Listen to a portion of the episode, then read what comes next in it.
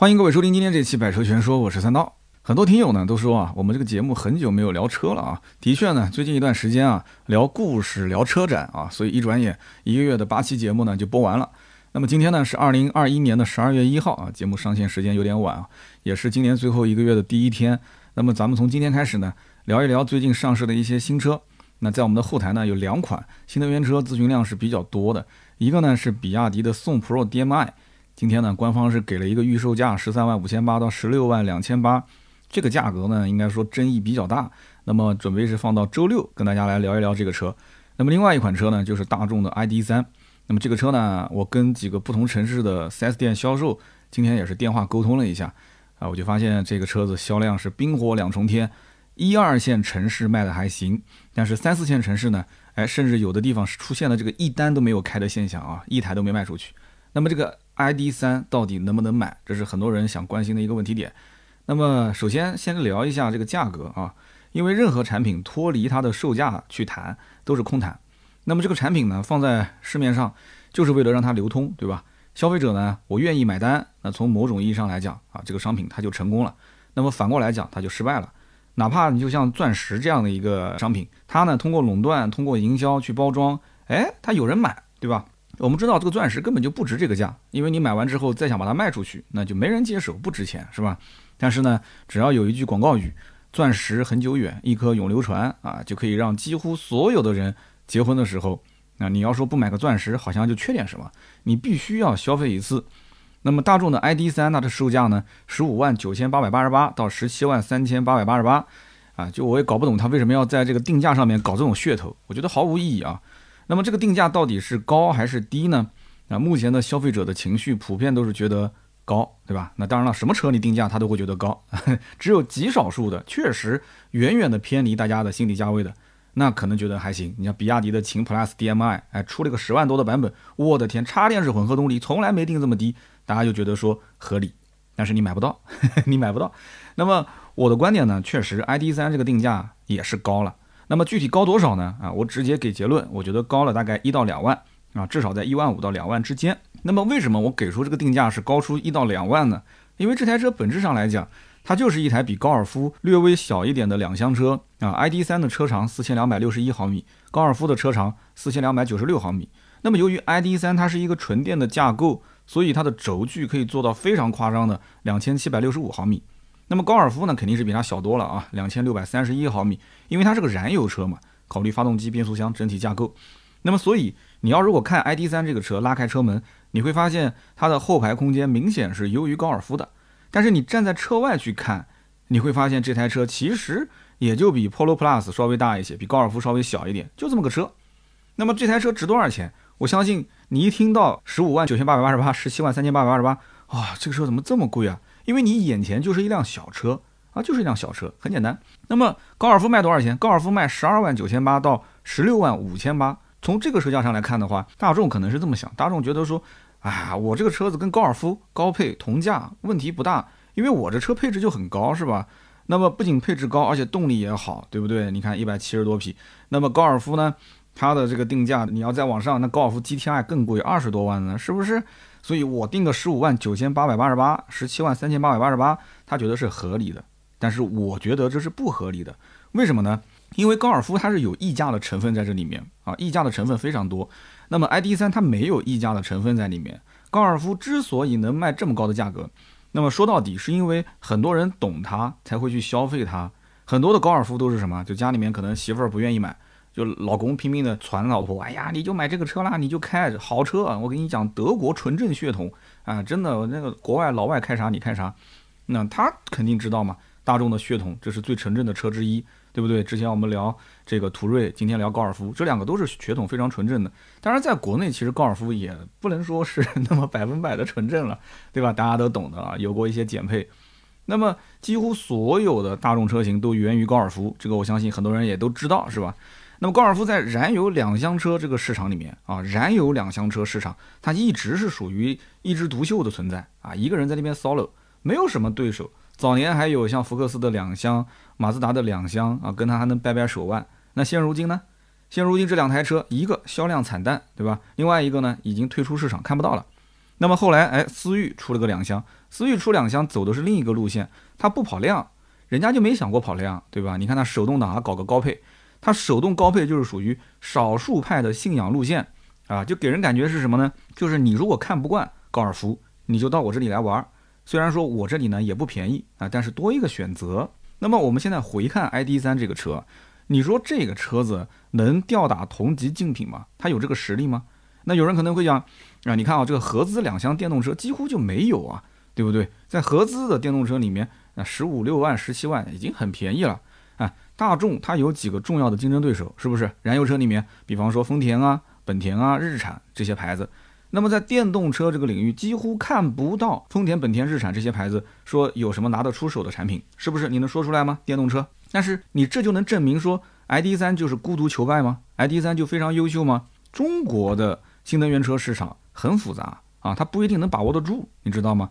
在国外没有什么合资品牌的说法，没有什么华系品牌，没有什么新造车势力，没有这么多的电动车厂啊，这么多的产品可以选。很多人可能也看了就国外的新闻，是吧？中国的老头乐大批的往国外去 去输送去卖，我们南京就有一家啊，老板我还认识，每天朋友圈都在发，今天又出口意大利了啊，今天又出口哪个国家了，卖的不亦乐乎。老外开老头乐开的也是乐呵乐呵，是不是？最近有一个非常火的视频，就是老外去试这个老头乐嘛，中国的老头乐。那么在中国市场，老百姓人人都知道所谓的 PPT 造车啊，贾老板明天回国。未来的李斌是二零一九年最惨的人，小鹏开始都已经造空中飞行器了，人家都不开始玩车，都开始造马，对吧？电动马 造飞行器了。那么换句话说，国人其实在新能源车领域的见识比老外啊，我觉得见的世面还要多，真的是这样。那么国内外的客户消费习惯也不一样。大众的 ID.3 不是一直说嘛啊，自己在欧洲销量怎么怎么好，但是那个销量数据没有人仔细解读过。它是否是不是这个老百姓真实销量，还是说有大批的公司采购啊，用于租赁或者是企业用车？因为大众集团在欧洲影响力非常大，刚开始上市一款新车，对吧？大家各个集团老总给他个面子啊，一人采购一千台或者个两千台、一万台，哎，这很快这个销量就出来了嘛，对吧？搞个开门红问题不大。那么其实在国内也是一样啊，国内的 ID 系列，呃，据说这个某个领导的这个 这个任务下的比较重，所以说。他任务压力大，南北大众都给了员工价，员工价折扣力度非常的大，而且还不让往外传啊。这不过有一说一，怎么讲呢？就是价格现在其实一线已经开始往下降了。一会儿后面我会说啊，跟员工力度其实也大差不差了。那么我们说一说这个产品本身怎么样？这个产品从做工角度来讲的话，的确也挑不出什么毛病。就是你会知道，大众的第一批产品基本上用材用料都是比较扎实的，而且本身这种。老牌的这个这个燃油车的生产商又是销量那么大的，他做这种产品，从制造工艺上来讲没有任何的毛病，但是从产品竞争力度来讲，就产品力来讲的话，它并不是很强啊。那么我说一个道理，大家就明白了啊。当大家出席一些商务场合的时候啊，穿西装戴手表，对吧？有些男士啊，女生也会戴啊，穿西装戴手表，谈判桌上你不经意间露出了一下你的表盘，对吧？客户稍微的瞄一眼。你是天梭、浪琴、劳力士、技嘉还是百达翡丽？人家看一眼，基本上就已经给你有一个定位了。如果你们是第一次见啊，他就给你一个定位。虽然说这种呢是很肤浅的，但这就是社会，就是这么肤浅啊。可是你说现在呢？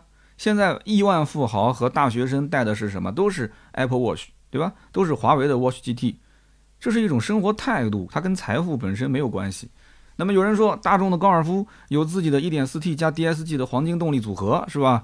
那 ID.3 除了标示自己的，它还有什么是自己的啊？这个有人讲电池电机都是外采，是吧？这这你有点冤枉它了啊，有点冤枉它。我给你解释一下，大众其实有自己的电动机的生产线，也有自己的动力电池工厂啊，但是不是代表说它生产电池啊？它不是说生产电池，是有自己的动力电池工厂。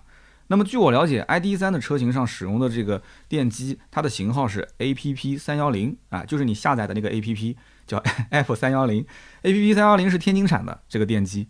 大众在天津有一个自动变速箱工厂啊，如果你要是大众车迷的话，你应该是了解的。之前的 DSG 的这个双离合变速箱国产就是在天津的这个工厂生产的。那么再后来呢，这个它就生产了这个 APP 的二九零电动机，这个是用于那些油改电的电动车，也就是大众的第一批电动车。你比方说像纯电的朗逸啊、纯电的宝来啊，纯电的高尔夫等等，就这些车。那么直到去年的九月份开始量产了 A P P 三幺零啊，从二九零升级到三幺零。那么这个三幺零呢，你再去看跟现在的 I D 系列的上市时间啊，去年九月份正好是能对上。那么这个工厂规划年产是三十三万台电动机，那么其中一期产能是十一万辆每年。那么上汽大众、一汽大众它的电动机呢，都是从这个地方供货。那么当然了，奥迪啊、斯柯达啊，也是从这里拿货。那么只要是大众的 MEB 的平台，纯电的这个平台的话，电动机基本上都是从天津这里拿。那么大众呢，也比较擅长做这种事情啊。燃油车时代不就是两个发动机吗？一个 EA 二幺幺，一个 EA 八八八，两台发动机打天下啊。那么大众的 ID.3 的动力是一百七十马力，三百一十牛米。那么这个电机呢是布置在后轴，也就是呃相当于是一台后驱车了，对吧？但是这个整体的动力表现啊，我相信很多人一听一百七十马力，三百一十牛米，他脑子里面第一个想到的，因为电动车嘛，肯定是跟特斯拉比。特斯拉 Model 3，Model 3普通版本二百七十五马力，四百零四牛米，高性能版本四百八十六马力，四百四十牛米啊，这怪兽级别的，它两不根本不是一个量级。那有人可能会讲了。你怎么能跟 Model 3比呢？Model 3卖多少钱？二十六万到三十三万呢？那这个车卖多少钱？对吧？十五万多，十七万多，那差个十来万啊，是不能比的。但是你不要忘了，那当年的高尔夫跟同级的竞品，它不也是这么比出来的吗？对吧？两厢车领域，一点四 T 加 DSG 啊，非常出色的燃油性能，加上它的一个动力表现，也是吊打对手啊。那高尔夫 GTI 一个两厢车卖个二十多万，落地将近三十万，那很多人也觉得是天价啊，是不是？那也不能比，但是不能比。这个不重要，这是营销手段，你必须得有，对不对？那有高尔夫 GTI 像图腾一样的存在，你就能拉动整体的高尔夫的普通版本的销量，它的价格就可以卖得高。所以 ID.3 这款车其实大众营销是有一些失误的，它应该是先出高性能版，前后双电机啊，再给弄一个什么零百加速三秒多，然后呢，反正这个德国的柳伯格林赛道，这不就跟大众自己家的试车场一样吗？打个招呼，刷个圈速，哎，然后给个非常好的成绩。再煽动一下大众粉丝的情绪，就让这个 GTI 跟 ID.3 挥手告别。哎，这个你看 GTI 远远的驶离画面，然后尾灯熄灭，然后 ID.3 从远处开过来，大灯开启啊，这种感觉对不对？那不就是旧时代已去，新时代来临？哎，要说这样的故事，说这样的故事，有这样的画面，让大家记住，哎，非常的煽情，让粉丝的信仰能够延续到这台车上。才能继续的继续这个立于不败之地，对吧？那么大众 ID.3 它的优劣势有哪些呢？我们也给大家稍微分析分析啊。其实说到这里的话，我相信很多人应该都能理解我对于大众的 ID.3 或者说 ID 系列车型的一个态度了啊。那么我可以讲，这个时代很多机会是过去就不会再来啊。时代的浪潮是滚滚向前，ID.3 出现在大家的眼前，目前它就是一台普通的两厢电动车，这个其实定位对大众来讲非常的不利啊。这个车子，老百姓觉得，哎，就是大众值钱，这个标值钱，买来是用来代步的，这种定位是不可能卖得动的。就它的价格，你要支撑十五万九千八百八十八和十七万三千八百八十八这个价位，你没有故事，你完全靠大众的标来撑，很难。你可能最多把第一批的这个品牌信仰的用户，对吧？订单收割完之后，你后面你必须得硬碰硬的，要看实力的嘛，对不对？我觉得大众厂家可能真的是把自己当成是一个电动版高尔夫的高配，当这个来卖了，所以他觉得这个价格是合理的。那么目前一线跟二线城市呢，确实有一些买单的客户，那无非就是呃有一些小夫妻两个，他觉得呃准备买一个十五万上下的合资车，呃大众呢可能还是他的首选。那么正好这台车上市了，一看哟，这台车确实很好看，正面侧面的颜值都不错。那么这个颜值不错，基本上老婆这一关，女朋友这一关肯定是过了嘛。那么老公再想一想，嗯，这个车子好像科技配备也挺多的，对吧？自己家还有一辆燃油车，跑长途也不用开电动，那也没什么续航焦虑。那么自己有车位可以随时充电啊，日常代步也可以用它，房贷压力也挺大，这台车还能省点钱啊，后期的用车成本比较低嘛，那也挺好，所以就会有人消费嘛。而且本身两厢车也就只能在一二线城市会有一些销量啊，大家都知道，一方面就是一二线城市的购买力比较强，收入比较高嘛。二是就是两厢车比三厢车会显得更加的时尚，更加的年轻一些啊！一二线城市的年轻人，有的他买不起房了，他觉得说，那我不就买个车呗？买个车还要个性一点。那么第三个就是一二线城市的单身青年特别多，所以他对于空间不是刚需，但是三四五线城市呢，年轻人普遍都是比较早结婚啊，生孩子也比较早，所以呢，它这个空间呢，相对来讲是个刚需。那么我们前面聊到大众，它自己生产电动机，对吧？电机自己的，那么电池包是不是自己的呢？哎，很多人就要问这个问题了。前面我们其实也提到了，就是关于它的这个电池包啊，电池的这个工厂，大众的 CEO 之前接受采访的时候也说过，说他们在亚洲、欧洲跟美国要建三个电池制造工厂。那么在德国的布伦瑞克工厂，每一年规划是五十万组电池系统啊，就觉得说哇，这个规划确实这个量还是非常非常大的啊。那么我们国内呢啊，不可能把国外的电池包拿到国内来装吧，这个成本太高了。我们国内的话，生产基地落户在合肥。我们刚刚说了啊，它的这个电机是在天津，那么电池包啊，他们叫做电池系统生产基地在合肥，二零二三年投产啊，马上就二零二二年了，也还快了两年吧。那么这个投产一期呢，产能是十五到十八万组高压电池系统，你算一下嘛，十五到十八万组，就平均一个月销量一万多嘛。那么落户合肥的另外一个原因呢，也是因为大众的 MEB 工厂它也在安徽啊，正好是相邻啊，左边是呃电池系统，右边是 MEB 工厂，所以说它的减少运输成本。那么这个工厂呢，还有两年才能投产，所以目前 ID.3 这个车是怎么生产出来的呢？它的电芯其实采购自宁德上汽，听好了，不是宁德时代啊，是宁德上汽。宁德上汽就是宁德时代跟上汽集团的合资公司。那么模组和电池包都是上汽大众自己去制造的，所以大众也很清楚这个三电系统它是非常重要的。如果说三电系统给别人卡脖子卡住了，对不对？那德国人当然知道，德国人是卡别人脖子的，怎么能自己脖子被人卡住呢？他想尽一切办法。那把这个三电系统要牢牢的掌握在自己手上，要么就是自己自研啊，要么呢就是合资绑定共同利益。因为电池电芯这一块儿，你让他再去从零开始去自研的话，那这个还是需要周期的。所以就绑定共同利益，就千万不能说完全靠呃第三方的外采，然后大家互相的竞价啊，这对他来讲是短期之内可能说成本会会很低，但是时间久了就会出现很多的问题。不过这里呢，我有一个推测啊，到二零二三年。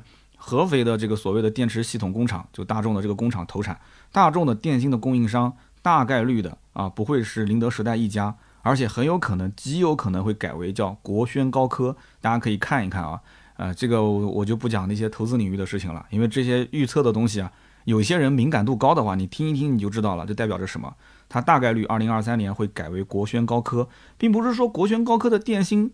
呃，跟宁德时代比有什么好或不好啊？这个我们不说好不好，就是说它的后期的成本肯定会降不少。那特斯拉现在不也是吗？三元锂电池换成了磷酸铁锂啊，价格也给你降了，是吧？但是后来又涨了，所以二零二三年大众的电动车，我推测会迎来一波价格下调啊，是比较大的幅度的价格下调。那么这个但是也有个问题啊，因为它不是直营啊，因为要如果像特斯拉这种直营，价格锁得非常的死，非常的紧。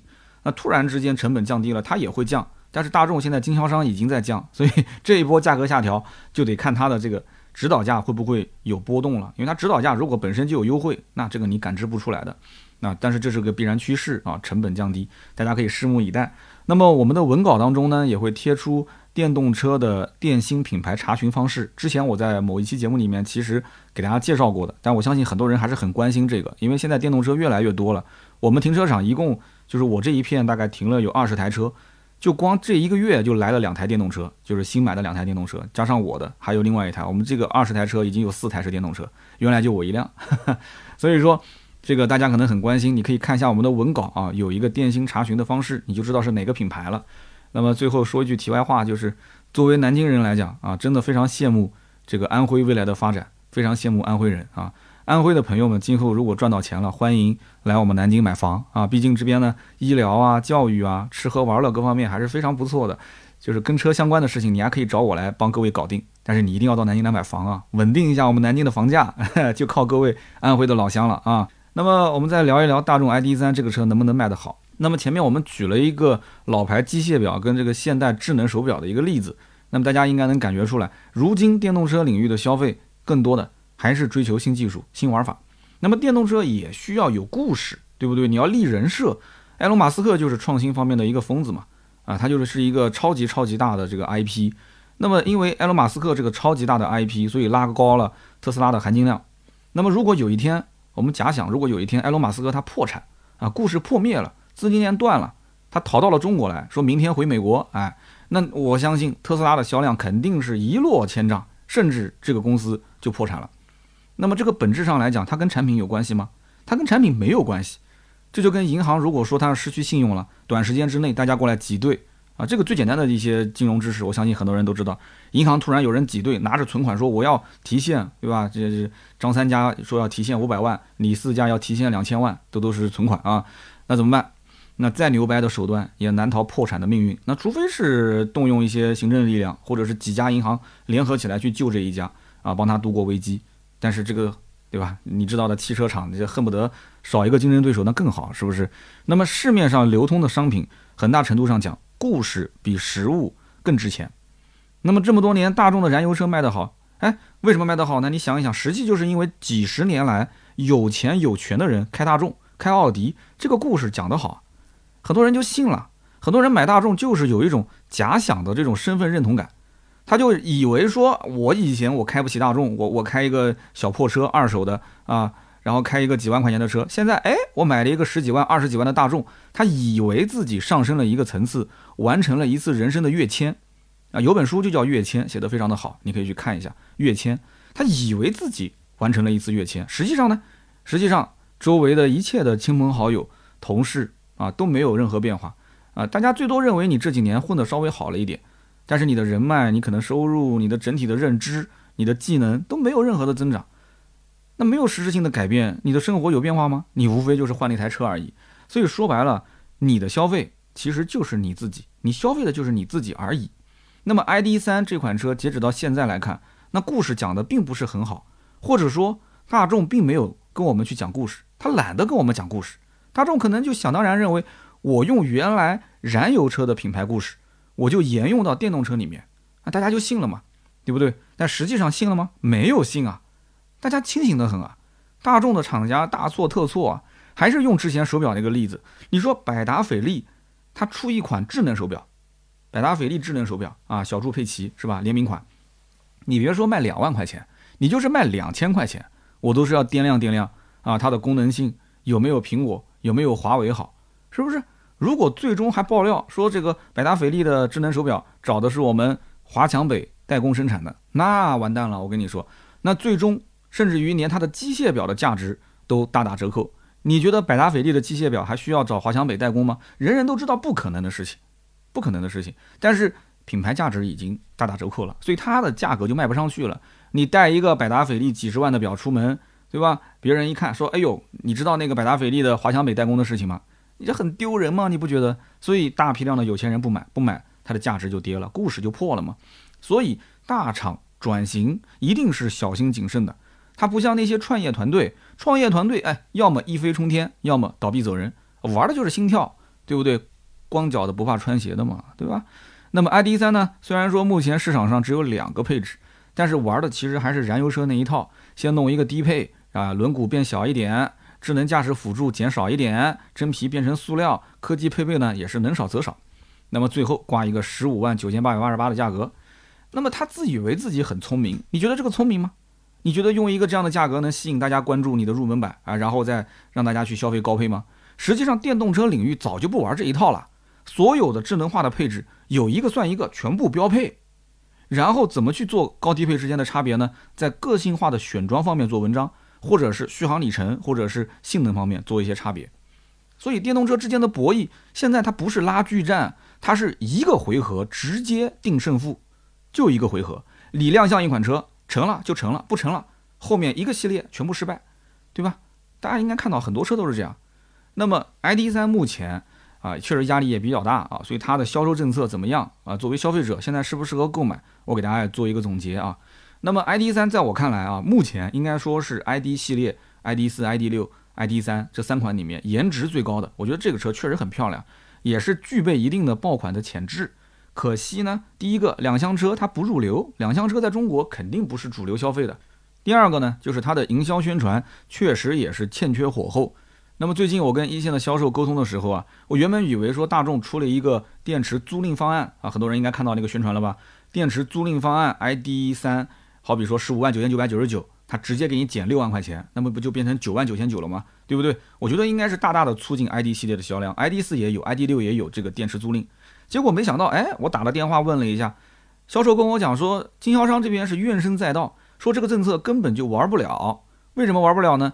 因为电池租赁政策说白了就是贴息嘛。但是厂家要求经销商也承担一部分的贴息，所以说厂家跟经销商共同分担，那经销商就会想啊，这个我要分担我贴息的这一部分，我要真金白银的掏出来，那我原本给的优惠，那我就要少了，对不对？ID 三原本对外宣传不就是直接减六万吗？啊，那么 ID 四跟 ID 六原本其实现在经销商已经可以给到三万多的优惠了，那么你这样子一减少，那客户也不愿意啊。那作为经销商来讲，他自己其实也不愿意啊。十五万九千九百九十九听起来变成九万九千九百九十九，还是不错的。五年免息六万，其实不就是个定额贷嘛？五年五年免息，给你贷六万块钱。那么肯定有客户会到店里面去咨询啊。那经销商又不愿意做，他又跟你讲这车有优惠，对吧？你要做这个就少优惠，那别人肯定认为你不就忽悠我嘛，对不对？我本来想少花点钱过来买这个车，结果贷款贷款还不行，你还要优惠减少。那有了优惠的话，那还得全款。那就很尴尬，这个事情。现在的 ID 三目前来讲，其实已经有一定的优惠了，但是发票金额必须是原价开，然后呢，额外的会返大概一万块钱左右啊，就是实际有成交的返个一万块钱左右。那么我也不希望他们这种政策将来一直这么混乱啊，因为大家买车都希望，对吧？一碗水端平，原价就是原价，那优惠就是优惠，该多少是多少。但是目前 ID 系列实际上终端的销售价格是比较混乱的。如果说 ID 三的客户知道 ID 四的价格呢优惠三万多，打完折的价格跟 ID 三几乎一样，那我想问 ID 三的客户，你还会买吗？所以 ID 三的销量会非常的被动。那事实就是这个情况嘛。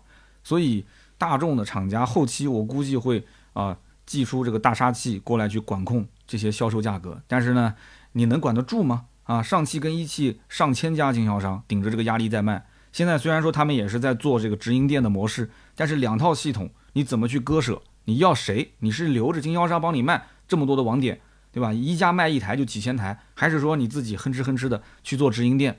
所以你要想保持原价，目前阶段来讲几乎是天方夜谭。那么其实简单的讲，大众的 ID 系列电动车之所以目前销量一直打不开，一直不理想，我觉得主要还是厂家的预期跟客户的预期两者之间不匹配。ID 三尺寸不大，续航一般，同级竞品同价位比你大。没你大的比你便宜好几万，所以呢，一句话就能说明白消费者的心理。咱们没有看见过有钱人开电动的大众车啊，对不对？燃油车时代，大众就是有钱有权人的象征嘛。但是现在这个时代，哎，特斯拉反而是那种啊，豪宅底下停车场，左边停辆奔驰，右边停辆特斯拉，左边停辆宝马，右边停辆特斯拉，它反而是一些有钱人的象征。那么大众，你想挤入这个市场，实在是难上加难，除非你再造一个故事。让中国人去相信，这才是更高级的电动车。哎，那可能大家就还不错，我来买，对吧？但是这个故事要编多久？十年、二十年，你能撑得住吗？好的，那以上呢就是今天这期节目所有的内容，感谢大家的收听啊！也欢迎各位在我们的评论区多多的交流。如果你觉得这期节目还不错，也欢迎转发到朋友圈，算是对我最大的支持。下面呢是关于上期节目的留言互动环节。那么上期节目呢，我们聊的是二手车一口价。我看到有一位叫杨洋洋幺二幺二三说。西安几家大体量的车商现在都是一口价的模式，那么这样对于行业的未来肯定是有好处的，把非标行业转化成一个标准化的行业，才能促进行业的繁荣。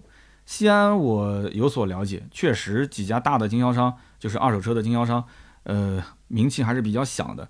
所以我上次也讲了，只有在超豪啊，至少是豪华以上五十万以上的这种量级的经销商，就是做豪车的。他呢才有可能啊去实现一口价。那么西安本身做这种超豪的经销商，就那么几个大品牌，几个老板之间商量一下，哎，把这个市场啊小范围的进行一个统一化啊，我觉得也是正常。那么下一位听友叫做离世的风，离世的风说，我就是车商，之前我也尝试过一口价销售二手车，但是店面就在市场里面，我没有独立的展厅啊，很多短视频平台过来的一些粉丝，一看到我这个价格就跑了，觉得太贵了。然后呢，市场同行那边看了看车，总有一家两家价格比我便宜，是吧？结果呢，我好不容易招来的这些粉丝买车的一台没成交，给市场其他的同行反而是带来了不少的流量。所以说，一口价的销售最好是要有一个独立的展厅，在市场上不大好实现。其实这里面也有一个悖论，如果你要是远离市场，你做一个一口价的展厅，那其实你会发现，你要如果在网上啊，你这个成交率不高，那就完蛋了，因为市场里面毕竟信息啊也更加的流畅，对吧？更加的这个透明化，然后呢资源也比较的多，所以独门独户，其实我身边很多一些车行同行啊，出去之后都后悔了，很多又回来了。那么下面一位听友叫一伟 WX，他说三刀，其实我觉得二手车一口价难度。呃，主要是在大环境不行啊，一手车呢售价都已经很混乱了，那更何况是二手车呢？大家已经形成了买车就是讨价还价的一个刻板的印象。那普通人对于二手车是缺乏了解的，就直觉上觉得说二手车肯定是水很深嘛，价格肯定是有猫腻嘛。